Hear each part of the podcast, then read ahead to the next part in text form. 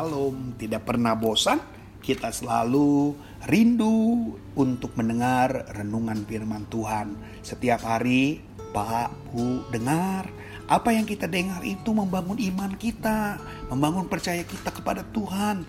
Kalau saudara dalam keadaan senggang, buka terus pocket kita. Dengarkan dari awal terus. Pasti saudara ada banyak yang menguntungkan kita untuk kita diberkati Tuhan loh ya. Karena keuntungan kita bukan hanya materi tapi rohani. Makanan kita juga bukan makanan jasmani tapi makanan rohani. Terus perlengkapi apa yang menjadi kerinduan engkau dengan Tuhan. Percayalah mendapatkan saudara akan mendapatkan keuntungan dari belajar supaya saudara tahu bagi orang Kristen memiliki strategi ya. Dengan merenungkan firman Tuhan ini adalah strategi orang percaya supaya iblis tidak mudah mengalahkan kita supaya iblis tidak akan mudah untuk terus melemahkan iman kita kenapa? Karena dengan renungan ini kita punya senjata kita punya strategi supaya iblis lari daripada saudara nah tema saya hari ini adalah nekat. Wow. Temanya enak banget ya nekat. Siapa hari ini yang nggak pernah nekat? Sebenarnya saudara waktu saudara ada dalam kerumunan pergi ke kondangan, pergi ke rumah duka, pergi ke pasar, itu nekat loh.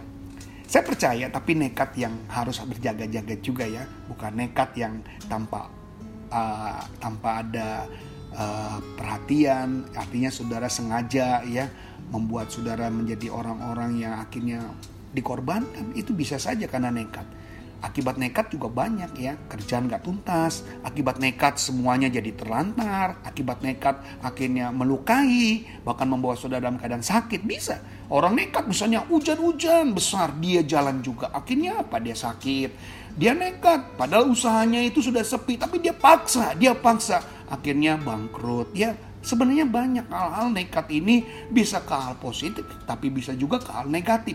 Tapi saya mau mengarahkan nekat ini positif di saat orang yang sakit banyak yang meninggal, tapi ketika saudara tetap percaya kepada Tuhan, saudara tidak membuat saudara menjadi lost power, kelemahan kekuatan, tidak. Tapi saudara bertambah more power dengan Tuhan. Ini yang luar biasa. Kenapa? Waktu saudara punya more power dengan Tuhan, maka goalnya saudara akan saudara dapati. Ini luar biasa. Ketika sudah lihat banyak pendeta yang mati karena COVID, tapi bukan berarti saudara mundur jadi orang Kristen. Banyak orang yang nekat Artinya gini, wah ngapain saya ke gereja? Pendeta juga mati kok. Dia udah berdoa, sakit nggak sembuh-sembuh. Saudara-saudara ingat baik, ya Tuhan bukan berarti hari ini tidak mampu untuk menyembuhkan. Berarti setiap manusia sudah ada ukuran-ukuran yang harus dia lakukan.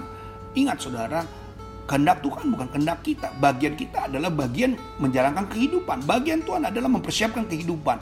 Nah saudara yang kasih dalam Tuhan, mari kita tetap nekat. Nekat positif adalah sekalipun ya kita melihat memang Tuhan tidak pernah berjanji langit akan selalu berwarna biru, jalan selalu rata, tetapi janji adalah menyertai saudara. Ini yang membuat saudara tetap percaya kepada Tuhan, berarti membuat saudara tetap nekat. Contohnya, kita lihat dalam Filipi 4 ayat 4. Bersukacitalah senantiasa dalam Tuhan. Sekali lagi kukatakan bersukacitalah. Nah ini luar biasa. Mungkin dalam kondisi yang tidak baik pada saat itu. Tapi Tuhan bilang apa? Bersukacitalah. Nah kita harus mengalami Kristus dalam hidup kita dengan relationship yang benar dengan Tuhan, dengan percaya diri, dengan trust kepada Tuhan. Maka ini akan membuat saudara bertambah kuasa Tuhan dalam hidup saudara. Tuhan suruh kita bersuka cita dalam hal apa pun. Dalam hal apa pun. Ucapan berbahagia adalah ketika Paulus menentang sifat manusia ya dengan kebiasaan manusia yang tidak suka bersyukur, tetapi yang ada cuma mengeluh, mengeluh dan mengeluh. Tuhan tahu manusia banyak yang mengeluh. Mungkin di depan orang dia berpura-pura, tetapi dalam hati sering kali kita mengeluh. Apa bedanya saudara? Mari kita punya apa yang kita ucapkan, apa yang kita pikirkan harus searah Jangan sampai saudara berpikir kelihatan saudara bahagia, tapi dalam hati saudara mengeluh. Orang yang tidak konsisten dengan seperti ini berbahaya. Paulus ini sadar, waktu sepertinya kalimat bersuka cita ini adalah seperti uh, tantangan kepada orang-orang pada saat itu, orang-orang Filipini bersuka cita. Kamu udah percaya sama Tuhan, kamu ini udah melayani Tuhan, kamu ini udah mengiring Tuhan. Kok masih begini saja? Maka Paulus bilang bersuka citalah. Banyak orang hari ini melayani tapi penuh dengan keluh kesah. Banyak orang hari ini bekerja bagi Tuhan tapi keluh kesah. Ini sama dengan jemaat di Filipi. Tuhan tidak mau saudara-saudara sedemikian. Supaya saudara jangan mengalami sampai kekuatan itu menjadi meredah dalam hidup saudara. Selama masih ada kekuatan bagi tubuh saudara, lakukan. Ya, ini ada satu kesempatan. Berapa banyak orang ingin melayani, terus melayani. Dan itulah yang diinginkan Tuhan ya. Jadi kalau Tuhan katakan bersuka bersukacitalah senantiasa atau Rasul Paulus katakan ini adalah tanpa pengecualian. Mari kita bersuka cita tanpa pengecualian supaya kita tahu bahwa kehidupan Kristiani adalah bukti hubungan kita dengan Tuhan. Ya, karena corak sukacita adalah buah iman bagi setiap orang Kristen. Corak kita adalah bersuka cita. Bagaimana dia mau menjadi orang Kristen melihat orang Kristen yang penuh dengan keluhan? Bagaimana dia mau jadi orang Kristen melihat orang Kristen penuh dengan penderitaan? Padahal hari ini Tuhan mau saudara terus bersuka cita, terus berbahagia. Karena Tuhan ingin banyak orang tertarik karena melihat saudara. Jadilah pribadi-pribadi yang menjadi surat yang terbuka, surat yang dibaca oleh orang lain. Ingat, ketertarikan kekristenan itu dari lihat pribadi-pribadi orang Kristen, bukan membaca Alkitab.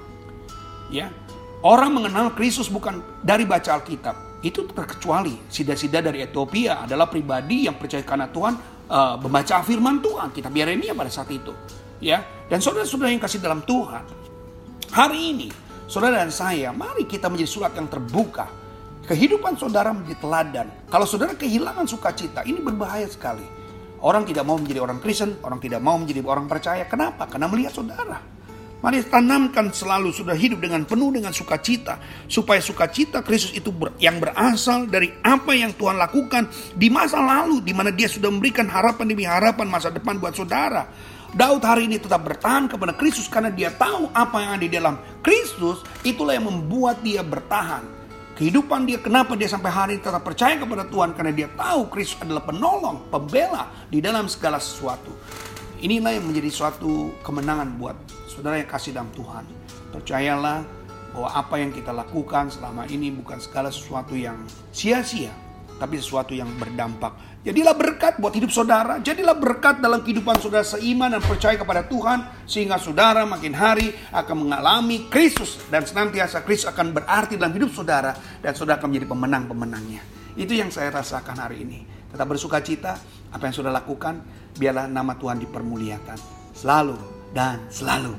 Firman Tuhan memberkati kita sekarang dan saudara bagikan pada orang-orang supaya dia juga memiliki supaya sukacita dengan mereka dengan Tuhan tidak menjadi lemah tapi nekat. Harus nekat harus lakukan. Jangan sampai berhenti bersukacita nekat adalah sesuatu yang the best. Nekat positif. Tuhan Yesus memberkati. Shalom. Sampai jumpa esok hari. Kiranya damai sejahtera dari Allah Bapa, kecintaan dan kasih karunia Tuhan kita Yesus Kristus, persekutuan serta penghiburan dari Roh Kudus menyertai kita sekalian mulai hari ini sampai Maranatha Tuhan Yesus datang.